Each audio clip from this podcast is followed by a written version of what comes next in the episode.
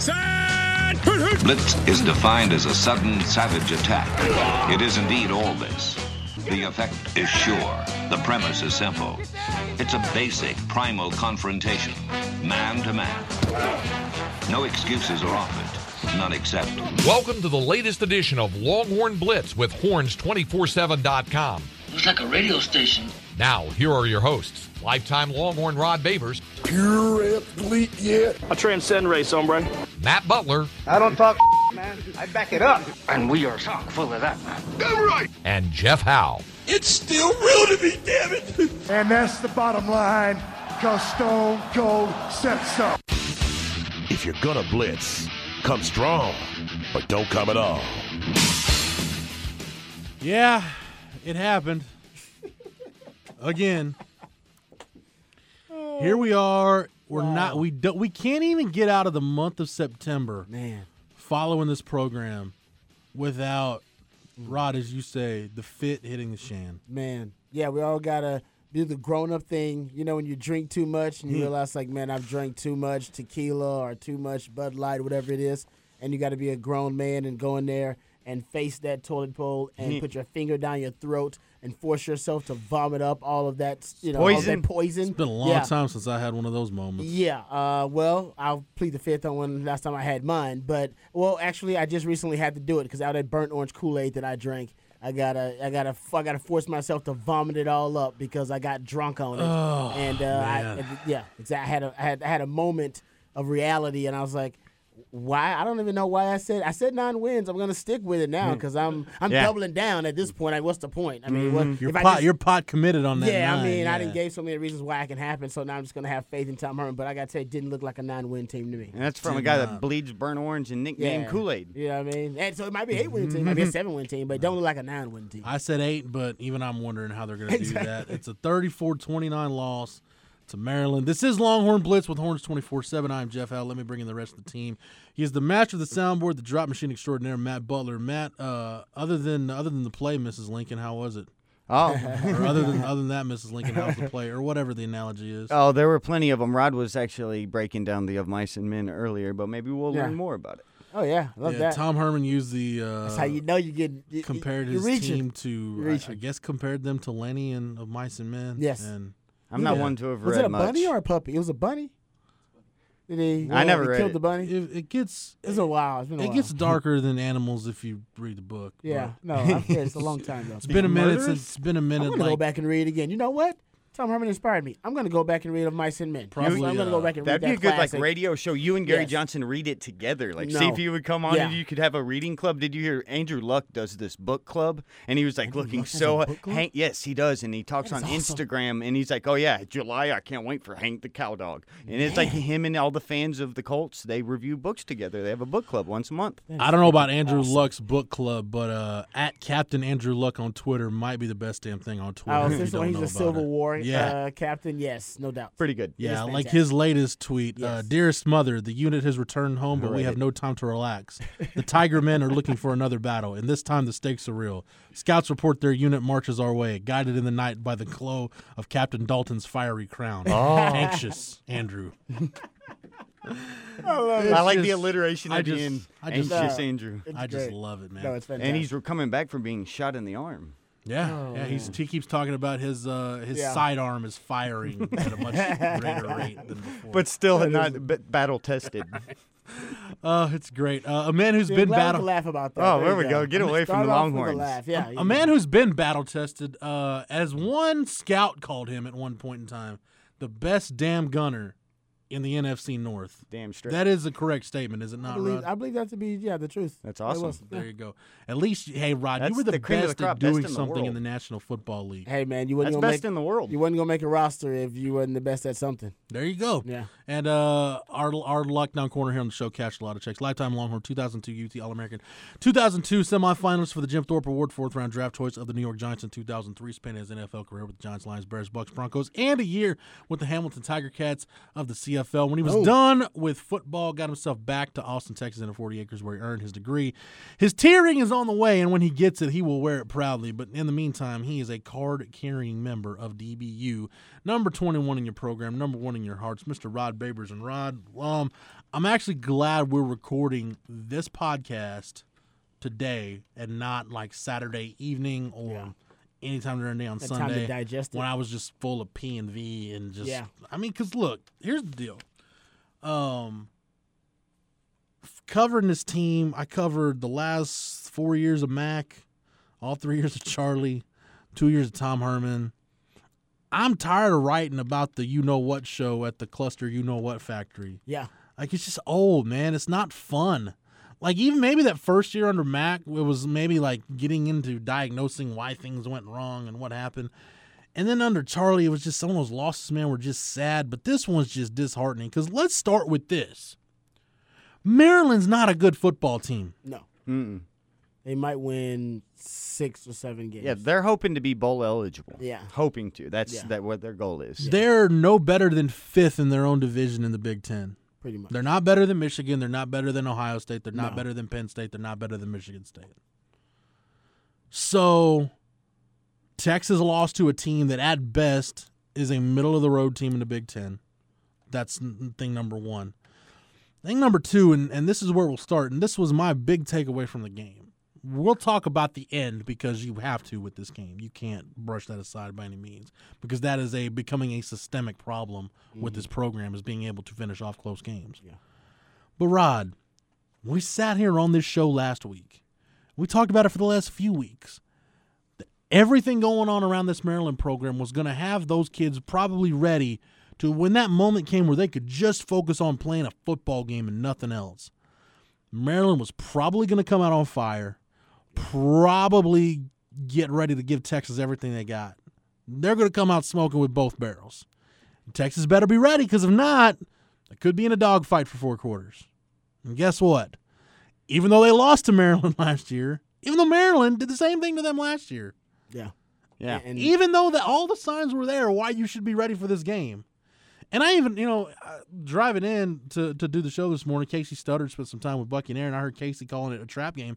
And this isn't me disrespecting Kasey's opinion because we've had Kasey on the show many times. I respect Kasey's opinion. How the hell can you saying a season opener be a trap game? and the guy in the team that beat you last year says a trap game. And Kasey, in his defense, did say afterwards, "Yeah, it's game played of emotion. and I'd wanted to get in a fight." So that tells you where Kasey was coming from. Yeah. But Rod, Not a trap game, in my opinion. they weren't ready to play, Yeah. and there was no emotion. There was a there was a you can't even call it a scuffle, but right right at the end of pregame when both you punt and then you meet at midfield and you huddle mm-hmm. up, man, those Maryland kids were hyped. They're Yeah. jumping up and down, and they're trying to start some stuff with Texas. And again, hindsight is twenty twenty. Maybe this should have dialed me in that things were going to be different. The Texas kids just kind of stood there. Yeah. It didn't engage. For the past decade, it sort of seemed as if the Texas kids at times don't get that when the other teams facing Texas, it's like almost a Super Bowl. Like everybody wants to beat Texas only because it has that name brand. They may feel, hey, we are just as good or we think better than you. We don't get the respect y'all get just because you have that nameplate on the front of your name. And Texas gets other teams showing up, especially when you're at home. Where add all the factors you're talking about when you have you know whatever Maryland, all the stuff over the summer. You can easily see that these teams come out and for like the past decade just haven't seemed to have that next level competitiveness. At times, it just randomly won't be there. And what's worse, Matt, that team beat you last year. Yep. They don't fear you. They're No. not. They weren't. Maryland was not scared of Texas. And that's one thing you even heard Herman saying that last week about it, and it was it, that's why it's frustrating even more so for Texas fans to know that and then see them that performance in the first quarter because the first quarter you look at the plays and I mean it is a couple brain farts here and there and everything else is just seem to be lack of execution. It's like you can be as good as you have been all summer, but still doesn't matter if you don't perform well and don't execute. That's just going to be what happens. Rod, where do you want to start? Because I, you can go a number of different directions. I was. I mean, quarter. it, it's unacceptable. Doesn't even begin to me to describe how you can go into the game and, and not be ready to go right from the jump. Defensively, they weren't Or ready. They weren't ready. They weren't ready to defend the jet sweep. The offense was discombobulated until the middle of the second quarter, which we'll get to that in a minute. But I just don't understand, Rod, how in a season opener with everything we talked about, with a team that beat you last year, and you've talked all offseason about how things are going to be different and we're close and yada yada yada. Man, at the end, it's it's it's the one thing it's the one thing this program has done consistently this decade. It's talk. Yeah. It's talk. Didn't Um, perform. I think the uh, you know these are issues, uh, and this Longhorn fans are, are losing it, and rightfully so. It is a loss to Maryland, uh, but I think it's all pent up over the last eight years. No um, doubt. because the issues Yeah. have persisted over three different regimes now. Uh, the end of Mack Brown's And tenure, all throughout Charlie Strong's tenure, and now even the second year of Tom Herman, and it's the same issues. And you know, we've been asking the question, you know, is Texas back? Every year we start asking that question, making our big pro- projections and predictions. Uh, the truth is, we, we might start asking the question: Is Texas football broken?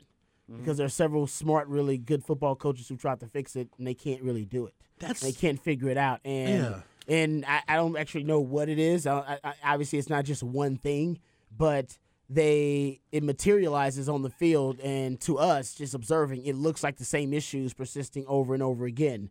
And yeah, I think I think I knew Todd Orlando would have issues. I mean, I said that he was going to scrap that game plan. Whatever he he came out with, he was going to have to scrap. He just had no idea how Matt Canada was going to attack him. I expected that actually.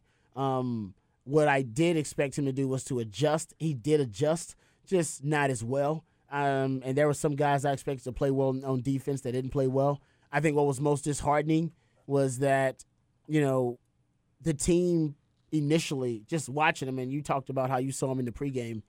You know, they started out the game with a penalty. You know, Collin Johnson literally was not ready to play. I mean, he, His he literally uniform. had a uniform violation. He was not ready to play. Had to be removed from the field. And then they the put next in Brandon Eagles, and then Brandon Eagles. There's a miscommunication between he and Sam about the play, which was obviously probably scripted, and they were going to go to Collin Johnson initially when there was off coverage, man to man there, and so they kind of started out, you know, always in a funk, and then at the penalty, and they, so and and that really was kind of a microcosm of the entire first Exactly. quarter. I know that I like that they threw it deep to Devin Duvernay, something I said they should have been doing from the jump. They did try to pass to open up the run, but the fact that the offense doesn't have anything they can lean on as their bread and butter, even you know Matt Canada, we don't I don't know what Matt Canada's known for in all of the tent poles of his ideology, sweep. but he ran that jet sweep to perfection versus Texas, and he ran it over and over again, and he built things off of it, play action, different stuff off of it. He just found a weakness, Yeah. and he kept using it. And Texas, when Texas had something like that, or when they had the up tempo, when they went to the second quarter and they scored on a six play, 69 yard drive. Keaontay Ingram, big part of that. Tre Watson was a big part of that. Lil Jordan Humphrey, I think, had like a 24 or something yard reception during that drive. That's when Texas looked their best, and yet you didn't see that ever again the entire game. Like you didn't, they didn't run the up tempo ever again. It's like, well, it it worked really well. Why not break it out? Why not run it again? And I think that's because they don't have an identity. They don't know what they want to do from down to down. The Keaontay Ingram decision that coach said I didn't want to play him in the second half because I wanted experience. You know, to me, I mean, I could be wrong about this, and I like Tom Herman. I think that's just him grasping at things. I mean, that doesn't make any, that doesn't make any sense. Because if you're worried I about if you're, if you're going to prioritize experience because you think a younger guy is going to hurt you, then why not apply it to the quarterback position? And he said You know what I mean? Like, he specifically never- ball security, he- and I still don't understand why one He- guy that you he never is. he never talks about that. We've talked about now. It's a it's a trend with Sam Ehlinger. Late in games, game on the line, USC, Oklahoma State, um, Texas Tech, Mm-hmm. now Maryland. He turns the, the ball over. Well, a lot of that's inexperience and immaturity. And some people would say Shane may not do that, and yet so he won't apply that logic that he applied to the running back position, to the quarterback position. So it's it's just weird to me. The guy was averaging over six yards a carry. He obviously had figured something out. Like I mean, he obviously was a um, I would say kind of a matchup advantage, but his running style and his vision, all right, were working with certain plays. And even Sam Ehlinger. The reason Sam Ehlinger won the damn job was because he has dual threat ability, right? He had seven rushes for 30 yards. 24 of those yards came on two design run plays. They were like these uh, slow play counter option, quarterback option, whatever the hell they were in the fourth quarter. And he got double digit gains on both of those.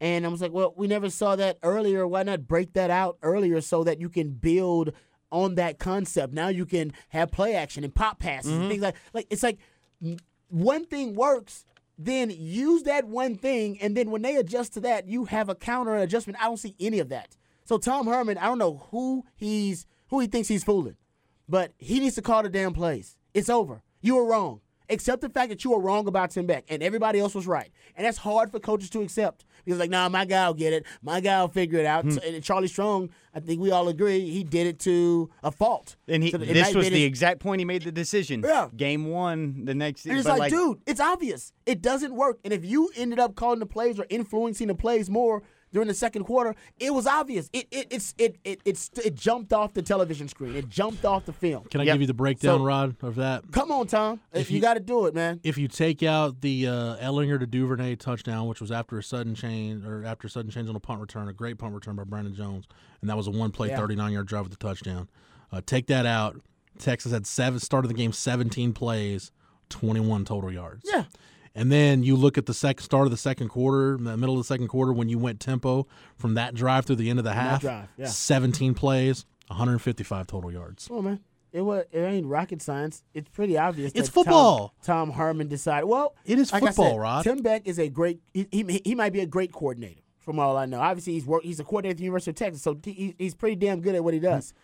But he's not a great play caller, man. I'm telling analyst. you, when he's got to start calling plays, when certain things don't work, he can't really visualize looking forward. He like chess. He can't be two, three steps ahead. He ain't a You know I freestyler. mean? Yeah, you gotta like be able a to do studio that. Like, rapper. Like I always said, you know, and I made that analogy before. I mean, that's that's the truth of it. And, and, that- and people will say, "Oh man, that's ridiculous." No, it's not ridiculous. That's the truth.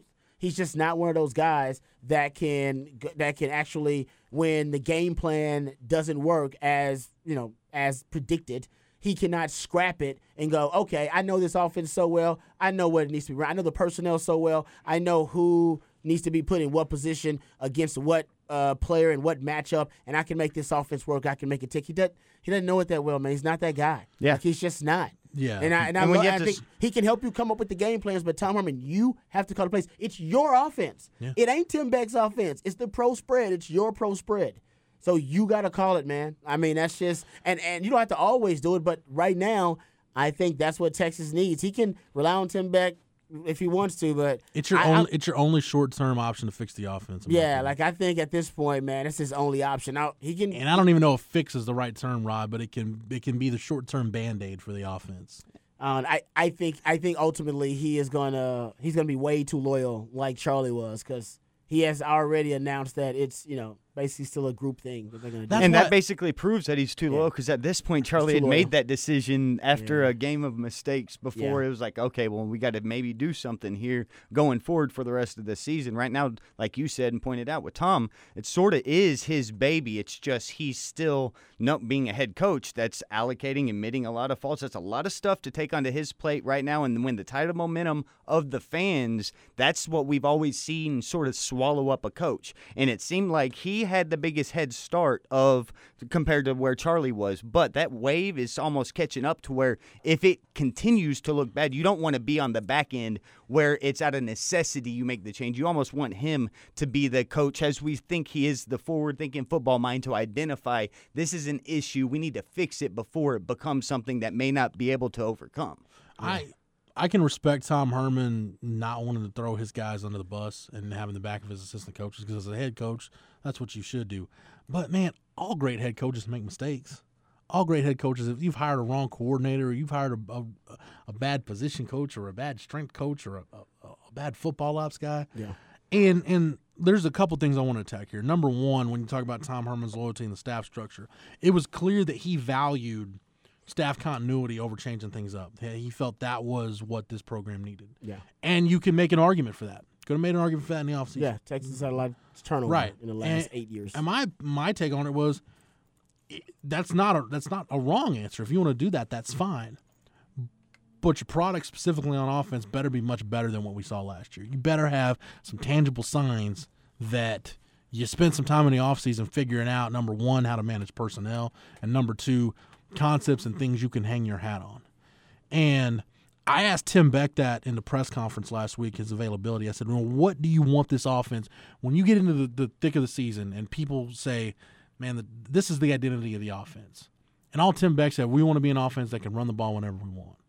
That's what they want to hang their hat on. Well, that's a nice big picture thing, but you got to have concepts, Rod, and things that you can go to. Like, hey, look, when all else fails, we know, regardless of whatever coverage we see, these this route these route concepts will work. We our guys are confident enough that it can work. Whatever front we see, whatever blitzes we see, whatever alignment they want to shift in, we know this inside zone we can we can get it and we'll get we'll block it well enough to get four or five yards no question you didn't see that and that's my big issue with the offense is you alluded to it earlier rod it's almost like you're just running plays like you think back to the the two best and it's tough to I, i'm not going to disparage major applewhite or praise him or whatever. It's just tough to because 2013 there were times where he was just kind of cobbling together stuff because of injuries to david ash and jay johnson mm-hmm. or whatever.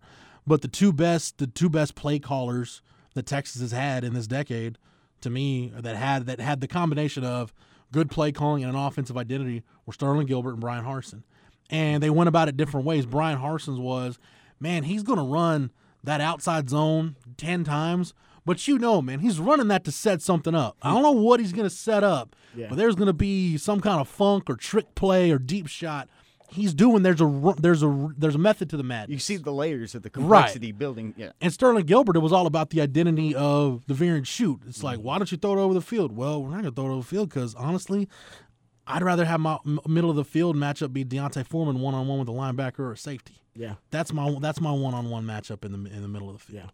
And there were you could see why things were done. It this to me, Rod, it, number one, it looks a lot like the Shawn Watson offense where you're just kind of out there running plays and there's really no flow to it, no rhyme or reason. You're just kind of running stuff just to run it. And two, and I think this is the big issue with with the offense right now. When you look at Tom Herman's track record, he's either had one of two things. He's either had a dynamic quarterback at the places he's been. Mm-hmm. And I'm talking about like from his first offense when he was at Texas State with Barrick Nealy to Ohio State with Braxton Miller or Houston with Greg Ward, a dynamic game changing quarterback. Or if you look when he was at Rice with Chase Clement or JT Barrett or Cardale Jones at Ohio State, he had dynamic, explosive playmakers around the quarterback. James Casey, Jarrett Dillard, Zeke Elliott, Michael Thomas, Philly Brown, just start going down the list of the dynamic guys he's had. To me, right now, whatever, if you do have dynamic guys on offense at Texas, your scheme isn't diverse enough, creative enough to take advantage of those, and you don't have a dynamic quarterback. So when you take all that into consideration, what does this offense look like? To me, it looks like a Greg Davis offense pre zone read, where you're just out there with base 11 personnel and saying, hey, my guy's better than your guy, and we're going to go win these matchups. It's all about matchups. And when you've got Roy Williams and Cedric Benson and Bo Scaife, like legitimate NFL talent, Yeah. yeah, there's a lot of Saturdays where yours are going to be better than theirs. But when that talent evens out and Uh-huh. you need scheme or that little extra something to get you over the hump, it's not there. And, that's where the rest of the field's caught up to Texas right. the And- most. And, Texas doesn't have the first, like I said. So now you're in that situation where you need that little extra something to get you over the hump, and they just either they either don't have it or they have it, like they found with tempo, and just refuse to use it. Yeah, I, identified I, I think they have it. I, I, I really, I just don't understand why they don't try to use the things that work. They had a, I mean, they had like an hour and a half. I thought that was the biggest. They had an part hour and a was gonna half help. delay to try to figure out exactly what they did well and how to attack those last four drives they had when all they needed was one touchdown to win the game and the defense. And you could you could say the defense actually did adjust. The defense actually may have used the time wisely because the defense kept giving them chances and giving them the ball uh-huh. back. And they still didn't figure out the tempo worked really well with them. Hey, you know what? Keaontay Ingram's our best right. He's our best running back right now. We got to go with the hot hand. We got to go with that guy that's mm-hmm. actually got the vision right now. He's working whatever it is. Our our run concept. They didn't figure that out. Sam Ehlinger running the football. What? Why the hell? We, we talked about why he won the quarterback competitions, but he and he's more comfortable running the football. He actually would like to run the football more. And I know they may have told him, "Hey, you're a little dangerous. You're high risk, high reward when you're running the football." But that's his comfort zone, and I think that's what makes him dynamic. When he's running the football, and he's a running threat, then the opposing teams they got they got to devote a spy to him.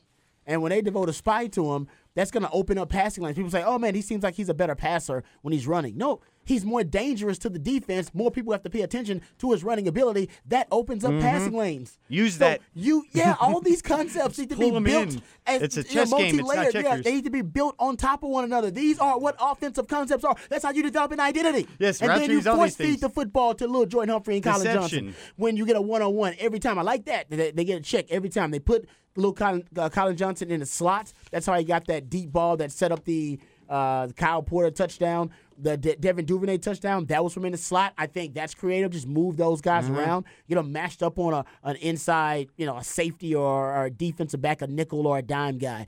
But the, why they don't continue to do that, continue to build on those concepts that work, I have no idea. They almost just abandoned them. They're like, oh, that worked for that drive. Now we got to start over from scratch. All right, now let's free new let's- one. I'm just like, no, no, no, no. Go back to what was working. Go back to the tempo. Use the tempo, and then use the tempo with a little quarterback run game, and then use that with and, and Lil Jordan Humphrey. I thought he was a Swiss Army knife. He just lined up at the wide receiver. I saw him lined up at every position and sliding outside, but.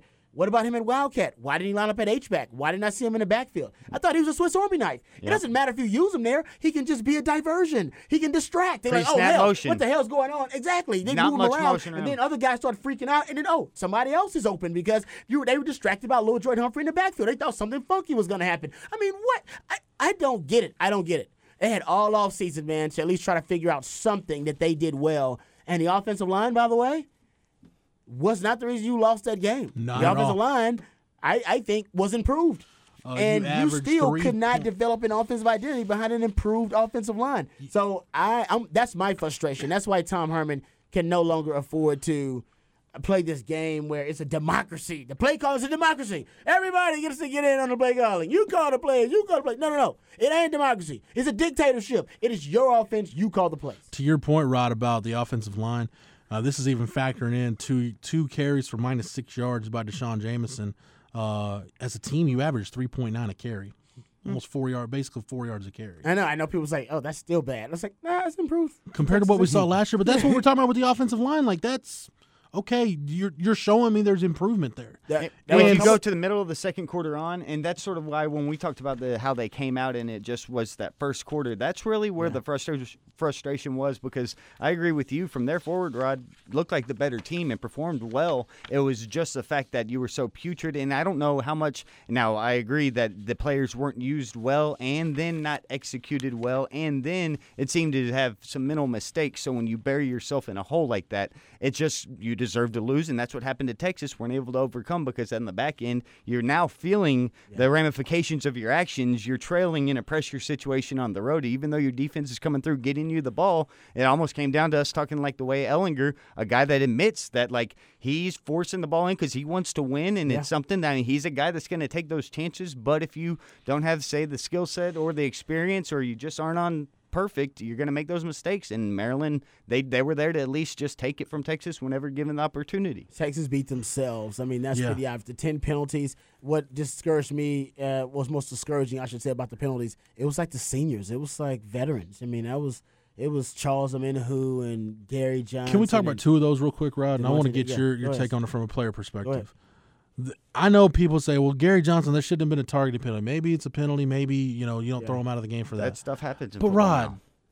you got to be smarter than that if you're Gary smart. Johnson, right? You know your linebacker depth is light. You See, know but in that you. play, I don't know You- how you're much he missing could your have middle done. linebacker right now. I think You know that's what I just mean? a casualty of the modern rules, though, because I if you look at it- Gary, but- whenever he went to make the tackle, he was still standing up. And then when you have that quick sliding of a quarterback, you change that launching Hey, point. He launched for his mid body, and it's just football. Stuff like that's going to happen. It's just with the rules. Yeah, no. I mean, Even if you, you can do everything right, not saying I don't know if he did that time, but we're going to have situations all year long where some players get ejected I- and honestly, they can't control anything. Well, I, no, no, I disagree with that. Well, no, no, I'm not sa- no, guys, on that guys play. in the NFL right now are already talking about how they have to change the way No, they no, of tackle, course, of change course, of course. change their, I'm not change saying their that. craft. I'm not So, saying that. No, no, no. That rule has existed for a while. Yeah, yeah. So you are a player. You have to adjust. That is your responsibility. You adjust. Yeah. You getting kicked out of the game, you going to jail is your fault.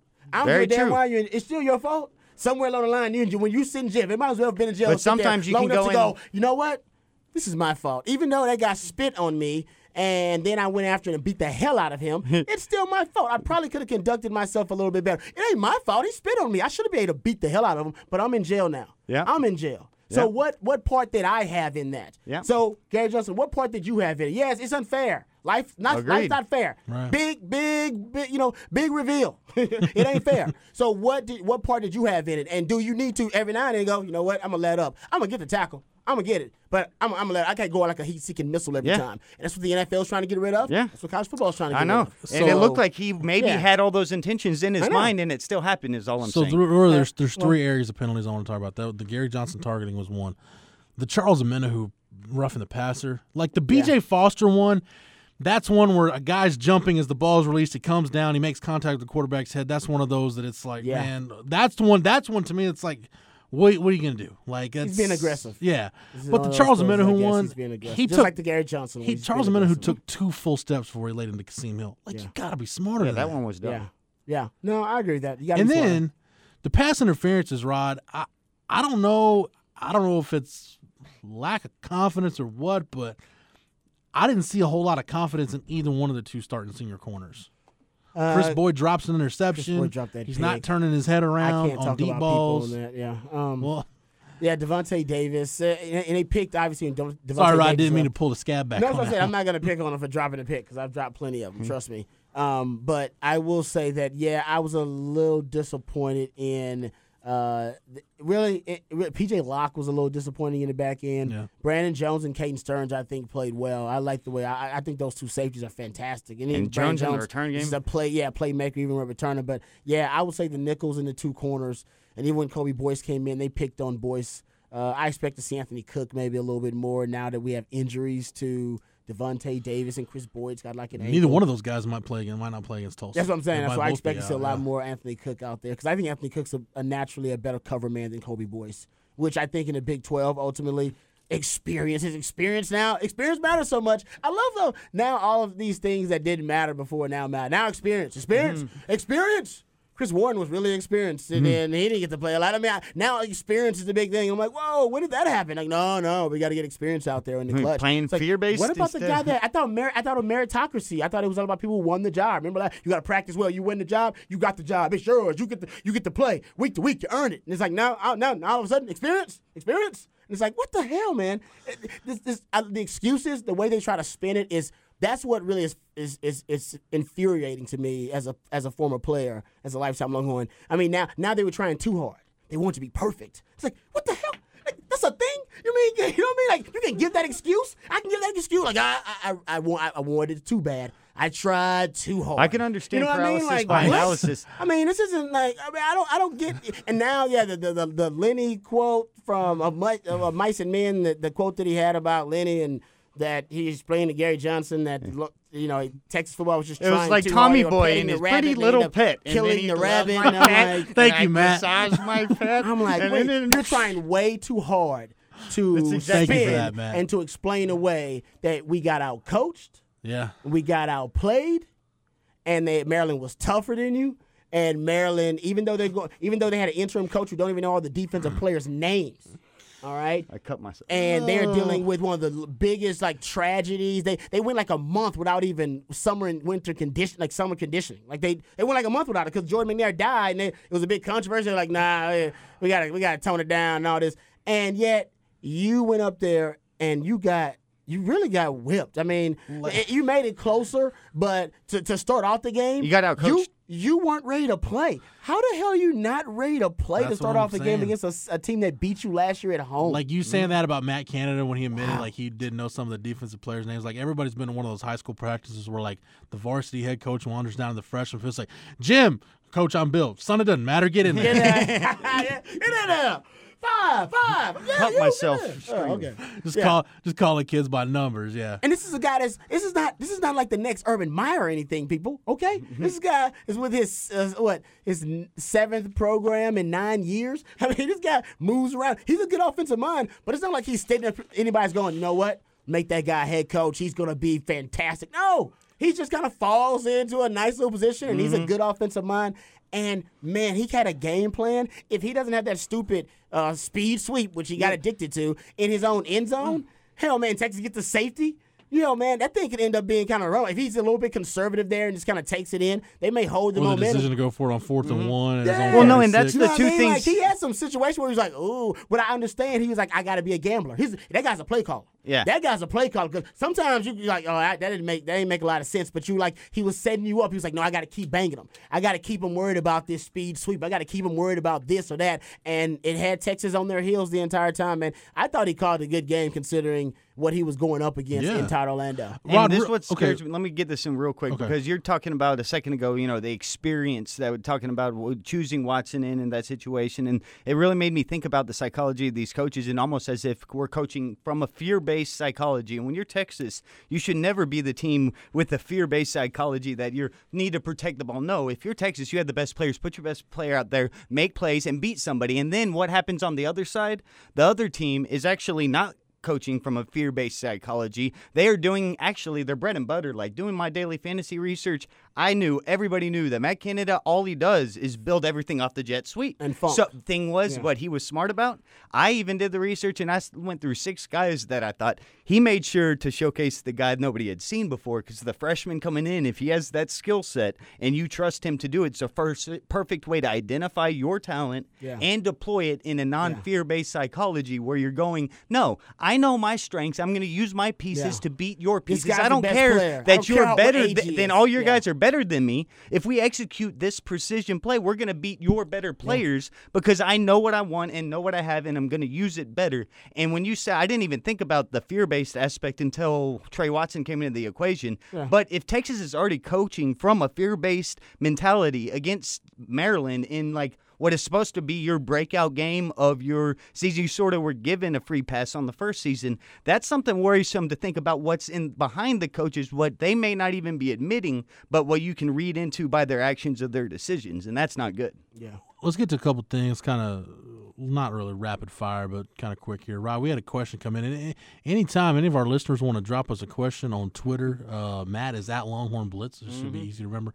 Rod is at Rod Babers. Again, should be very easy to remember. Uh, I'm at Jeff Howe two four seven. Or you can drop me, uh, you know, email us. Uh, actually, uh, in Vela, I'm not sure. Uh, you know, that's the screen name, uh, the handle at horns247.com. Just drop me a message, uh, my inbox on the site, and uh, want to know on the topic we're talking about. Uh, he just want to know from us uh, how uh, about preparing for an offense you have little to no film on, and how to decide between reacting on defense versus attacking uh, against an offense like Matt Canada's. Uh, I'll say this, Rod, and I know you've hit on this too on the Rodcast, which by the way, weekdays one to three on uh, on the horn. You can catch Rod on the Rodcast, uh, and I'm on with Rod Mondays and Thursdays from two to three when you look at this offense, we talk about the jet sweep, but to me, the bigger picture is, and we can say maybe it's funk, maybe it's these option based offenses, maybe it's something I think of more going back to the Oklahoma game last year where it's more, more some misdirection type stuff. Assignment football. Yeah. Yeah. I think because Todd Orlando's defense tends to be sometimes very aggressive, that's the way he wants to go about mm-hmm. things. Get them out. I think that's when you can use Texas speed and aggressiveness against them. Look, mm-hmm. Every every done that forever. every offense Texas. every offense that is impossible to stop has a flaw. Mm-hmm. Every defense that is impenetrable has leaks. Yeah. There's a way to attack. It's just do you have the right stuff within your system to do that? And can you identify in real time and do it during the game? Right. That's the big issue right we now. saw with it Maryland last year, dual Mm-hmm. threat quarterback aspect. Walt Bell, they ran a pure like run based spread offense. Yep. This year with did it. Matt Canada and, and the jet sweep last year with K Case State. they did it. And go back to the- Navy too. Yeah, Navy against Todd Orlando. And go back to the Oklahoma game last year. And I don't know why Lincoln Riley stopped running it. Texas didn't really know either. But mm-hmm. Oklahoma was gashing them with the, just a basic counterplay. Yeah. And Rod, what is the point of the counterplay? Get them to flow one way, mm-hmm. run it back the other side. Mm-hmm. And uh, 2013 Texas against uh, OU. again, I just think that's one of those deals where you're just using somebody's speed and aggressiveness against them. It's just it's football, man. It's just simple football. Yeah. There are certain things I, I think when you're not to say when you're vanilla, but when you're more of kind of a pro style type offense, or even if you're just a basic spread offense, man, if you if if it's easy to make you one dimensional, that's that's right down Todd Orlando's wheelhouse. If he can find a way to make you one dimensional, then you're pretty much screwed. It's about the goal of the You're gonna have to. You're gonna have to. You're gonna have to beat him left-handed. Yeah. Couldn't make Couldn't- Maryland one dimensional. couldn't do it. You couldn't make you couldn't make K State one dimensional. the Big 12 year. conference going to Yeah. be scary. And the reason they couldn't make Maryland one dimensional is honestly because of that speed sweep. You- Like they couldn't stop it. And Oklahoma kind of made themselves one dimensional. You can do that when you got a Baker reason. Mayfield. though. Right, You exactly. can afford to do that. But I bet you they don't do that this year with Kyler Murray. Exactly. That was the best. Yeah. Like literally, if you look in past decade, Baker's two offenses at OU finished out. If you rank first and third, but uh, yeah, Cam, it was Johnny's offense second and Cam fourth. Yeah, Yeah, I believe that. So that's basically where I'm at on it, Rod. I mean, it's just there are just some offenses that are going to have some aspects in them that are going to give this Todd Orlando defense. And it's nothing And- against Todd Orlando; he's still a great coordinator. No, he is. And, And this defense is going to have success this year. We're in the golden era of It's just, do you have the personnel and the ability to make those kinds of things work within your offense? don't and don't discount the uh you know the element of mystery. They just didn't have enough film. Period That's on it. Very just- true, too. He had, and I, Matt Canada played on. That's why Matt Canada had those boom plays ready to go early. Those you know momentum shift plays. Those you know what I mean. He he had those ready to go, man. He really did. And even the freshmen that Mm-hmm. nobody knew about. It was all based on the element of mystery. Texas like, who the hell is this? the Who's dude's that for, dude? Who the listen, hell? for You know what I mean? perspective, real This quick. guy- The first three touches in that dude's career was a rush Touchdowns. TD, Yeah. receiving TD, and then Yeah. he threw one. First one since Dak Prescott did it. Do, Uh, you know do what I mean? do you know when the last time that happened to Texas? And I can't believe I had to think about this game, getting the the you know information sheet from Maryland after the game. It was a game you were on the field for, Rod. Hmm. the 2000 Holiday Bowl with Joey Harrington. That was the last time Texas faced somebody in a single game that had a rushing touchdown, a Yeah. passing touchdown, and a receiving touchdown. Yeah. Both those two guys y'all mentioned quarterbacks. Joey This guy, a freshman wide receiver. Yeah, no, no, I. I, so I think the element of mystery helped them out a lot. Texas just didn't have enough film. They just and then they used that element, man. They surprised Texas. It's that first quarter. That's what that was. That was them, you know, throwing everything they had at Texas and really kind of figuring out, okay, this is where Texas is weak. So they just kept going back to that same body blow, that speed sweep, and Texas, and you know, and, and they went to a four man line to I think a four man front, I should say, Yeah. mo- a lot more. Uh, I think to try to deal with it. They used and to it Quan, was, they brought Ta'Quon Graham in the game and played Breckyn Hager Yeah. basically as the B backer. Yeah, and he he was a stand up, and I did work. I think that did do a lot. They actually made some plays on the speed sweep later on, but by then the damage had been done, Mm-hmm. and the defense had to adjust. Which means that's Todd Orlando. Todd Orlando doesn't want to do that. When you make Todd Orlando do that, essentially, you've already kind of won the chess match because he had to he had to go back to the four man front, which we know he he prefers not to do. Right. And then once he does that, it's like, oh, well, there are other things that are open. Then you've left yourself vulnerable other places. And then Matt Canada start they start to try to attack things downfield, play action, things of that nature.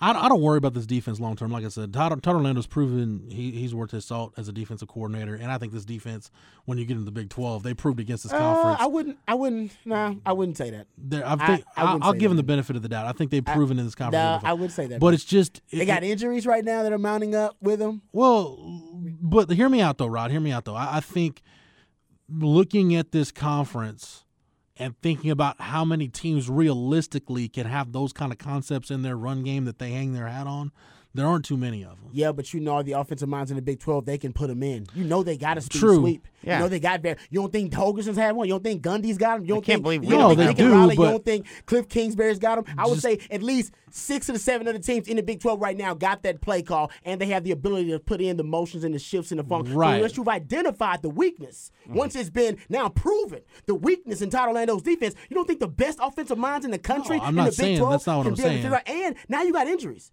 Now you got injuries too, so you got teams that can now start to capitalize on just bad matchups. Like Kobe Boyce coming in the game, and Maryland was like, "Well, play caller, hell yeah, let's go at this guy. That's the reason he ain't starting. Let's go at him right now." And they went after him. Boom, boom, got him a touchdown. My So, point on it is- I I wouldn't be so fast to say the defense is not going to fall off. We've seen the second year defensive Right. coordinators and them have their troubles. Don't be so quick to jump. I'm on- willing to give them the benefit of the doubt. Is what I'm uh, saying. why? And, and and again, Why?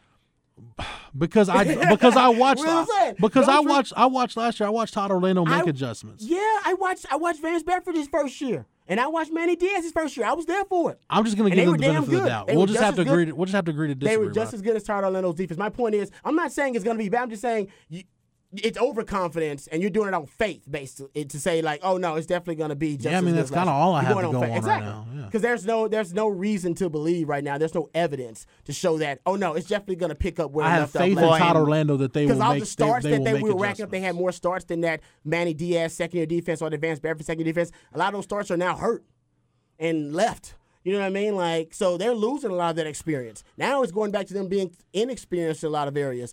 And I think teams are going to try to take advantage of what is now considered uh, a weakness in Todd Orlando's defense in his blueprint, Um, the other thing dealing with defense, and no Michael Dixon, which hurts. That- and we saw that too. Boom. we That's sat also here- going to hurt that We defense. sat here last week and talked about that. That's one mm-hmm. thing nobody Yeah. was talking about how much of a difference that was going to make that you Come no now. longer had the ability to flip field position. Come on now. And Bujcevski, look, Bujcevski showed me enough that I think at some point he's going to be a solid. Yeah, he for wasn't you. bad. He was maybe But better than Dixon at the beginning. I I think anybody mm-hmm. that was expecting him to come in and average, you know, mm-hmm. 55 yards a punt and be able to, you know, he did down one inside the five though. That was pretty nice. And Oh, he had a Yeah, he handful also of good shanked ones. one too. when you that have led nine to punts, scoring. True, So- very, True, very true, true. but Yeah, my, my number point wise, is we gon' we miss Dixon. That helps the, defense. consistency of Dixon. Yeah, you know what I is mean. what you miss.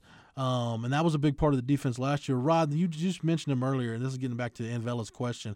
Uh, is PJ Locke the best option at nickel right now? Or would you roll with somebody else? Yeah, they got to think about other options. I think he's just a little stiff in that nickel position. I think yeah, and talk about the Big Twelve and being able to attack somewhere in that slot. I think they could attack P- uh, PJ Locke right now. We'll see. I mean, obviously making a competition, but you might have to think about another. Could this could this there. Brand, could this Brandon Jones injury allow you to move PJ Locke back to safety?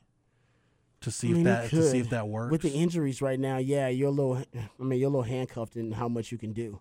Um, I don't know. We'll and- see. and- and- Todd Orlando can get creative. I mean, I, I know they like B.J. Foster now, so I wonder how creative. yeah, they can start- start that, that was a bright spot, man. Him in that Joker role, you know. B.J. Foster, yeah, he looked good. He looked good. I mean, I liked how physical he was. Um, he was around the ball, so I, I think I think you'll start seeing some of these young guys, man. Those freshmen, man. yeah, Sterns just looked like Sterns, he plugged in ah. and he was just safety. I'll throw even the guys you saw like on the kickoff team, like Joseph Ossai and Anthony Cook, Yeah. uh, Keaontay Ingram, D'Shawn Jamison. yeah. Those guys didn't flinch, Rod. Oh no, I the liked all the freshmen. It's time to play those And guys. I mean, I know it sounds Um, corny, but at least it's you know a non-conference game that you lost. So in theory, just worry about the conference games. Yeah, but I think there are so many other guys that underachieved on that defense. PJ Locke being one, the Malcolm Roach being another one. I mean, he was he was a non-factor in that game, and I thought Malcolm Roach would actually um, be a guy that they were able to kind of weaponize, and they he was a non-factor in that game too. So I think a lot of guys will they'll, they'll bounce back games. Okay, before we get to predictions, let's do let's do this. Um, just a couple rapid fire questions. Let's go around the horn real quick. Is Tom Herman making the right move sticking with Sam Ehlinger at quarterback? for now, yeah. For now, yes, because you don't want to go back to Shane, and then you have you're stuck in the Sam Shane. You don't wanna know, create a downward battle when it's not there Yeah, yet. Can I- because right now I think Or a controversy. you might he might be thinking about you know what we're gonna go all in with Sam. If Sam self destructs, then we without Same it- Shane then for the we know then we know beyond a reasonable doubt that he is done. Like we're done with that. We're moving on to the youngsters, and I think he really likes those youngsters. Can I give you my theory? Can I give you my theory on this? Let's say Texas, and I can't believe I'm going to say this. Let's say they start one and five, hmm. which right now is is possible. oh man, It's not out of the realm of possibility. dude. If you start one and five after a loss to Oklahoma, I don't think you go back to Shane Buechele. I think if you're Tom Herman Yeah. after that OU game, mm-hmm. I think you say, "Screw it, this season's lost. point. We're going with Cam Rising." Sound Exactly. like that's what Rob was saying too. Yeah, Maybe and even before that. Well, yeah, and more than because Shane at this point, you know what Shane is. You just want Yeah. to figure out what Sam is. You Yeah. know what Shane is. I, and cool I. I, You want him to I be your believe backup my if you need opinion him, is the reason why they're not making the switch. My opinion is this coaching staff does not believe they can win football games at a high level with Shane Buechele as a quarterback. yeah, I agree. I think they figured that, That is they my believe opinion, that, yeah. whether that's true or not. Right. That's what they believe. Yeah, I'm with you. Um, what is the one thing you guys want to see on offense against Tulsa? And we haven't talked much about Tulsa because Oh. let's face it, Tulsa was two and ten last year. They had to rally to beat Central Arkansas, who's a solid FCS team, but an FCS team nonetheless. Uh, what's the one thing you guys want to see on offense, though? Just see confidence and complexity, like we were saying, like actually see the offense evolve into something more than just making individual plays just randomly. Yeah, uh, I want the best. I, I want the key playmakers to play, like the best playmakers, and I think your top three playmakers on offense right now are Lil Jordan Humphrey, Collin Johnson, and Sam Ehlinger. That includes Sam Ehlinger's dual threat ability. I think that opens up the entire offense. Um, so Would you those, throw Keaontay Ingram in there? I would, yeah, I would. I'd put him in, in that right there in that top five. I'd like more Can, can we for talk? him. I, real- I want to see the. Why the hell is n- nothing against Andrew Beck? But you're doing a disservice to Andrew Beck, putting him in there on third and 15s. That was what I was going to talk about real quick. And it's like- Personnel, like, Yeah, that's what I want to see. Like, just understand your personnel. Like, there's no reason if you're going to go empty backfield in the fourth quarter when you're trying to drive the ball. Why Kyle Porter and Andrew Beck? And again, nothing against those guys. Nothing against those guys. It's the coaches putting them in spots where they shouldn't be in. even Cade Brewer because he's more of a vertical threat. Or Reese Leitao didn't play it also, but but Cade Brewer it will be a better option because I think he's a better route runner and he can get downfield than Andrew Beck. Hell, I Danny Danny Young's proven he's a better receiver and more elusive than Kyle Porter. Like if you want a guy that's got some experience, And the guy won. He, well, I say won the job, but he at least is higher on the depth chart. So Yeah. yeah, if the, yeah, I'm with you. The personnel decision is what I. That's wanna what say. I- that's- common that's- I gotta see sense that. personnel decisions. um, like to call 'em. all right, guys, let's Matt. What is the line on this Tulsa game? Uh, it's opened at 20 with a 61 over under or 60 over under. Now it's up to 22 and a half with about a 61 and a Yeah. half over under. Um, Man, oh, oh man. So we, well, we- we're favored by 22. Two? Yeah. Are we, are we really sitting here like? Oh, I think Texas will cover. Texas is gonna Easy. cover? I think they're going to cover. 'cause I think Tulsa's just terrible. All I think right. they're awful. Yeah. Uh, we know have what some- they're going to they'll do. score some. We know they're going to run the veer and shoot, but they were awful throwing the football last year. If you can't throw in the veer and shoot, you're pretty much screwed. Um, Yeah, yeah. I, right. I think this will be a lot like the San Jose State game last year. I think we'll see some things in theory get resolved, but we won't really know until the following week against USC. I'll take Texas to win. I'll take Texas to cover. I think it'll be a 42 to 10 kind of game. hmm I was thinking Tulsa's along the bad? same lines. Yeah, I can go with 42 to th- or 41 to 13. Uh, all right, I'll go 38 to, um, mm, 38 to 12. There you go. Again, I just think it's a lot like the San Jose State game last year, and that we'll have some good things, but really no major takeaways Well- because we'll realize pretty quick the opponent is just not just- very good. Yeah, Yeah. not up to par. Right. Yeah. Matt, thanks for everything, man. You're more than welcome. Rod B, appreciate the time and the knowledge. Anytime, brother. Anytime. For Matt, for Rod, for Travis, the best damn video, videographer in the podcast game, for everybody at the Austin Radio Network and the Horn, 1049 1019 AM 1260, worldwide on the Horn app and at hornfm.com, where you can get Rod B on the Rodcast each and every weekday from 1 to 3. Shameless plug. And thanks to Matt, you get us on Apple Podcasts, Google Play, anywhere you get your podcast, and get all of our archives on the Longhorn Blitz SoundCloud page. Yep, just type in Longhorn Blitz. For the Horn family, for the Horns 24 7 family, I'm Jeff Howe. Thank you so much for downloading and listening, and we will catch you again on the next episode. You've been listening to Longhorn Blitz with horns247.com. Remember, for the latest Longhorn news 24 7, visit horns247.com.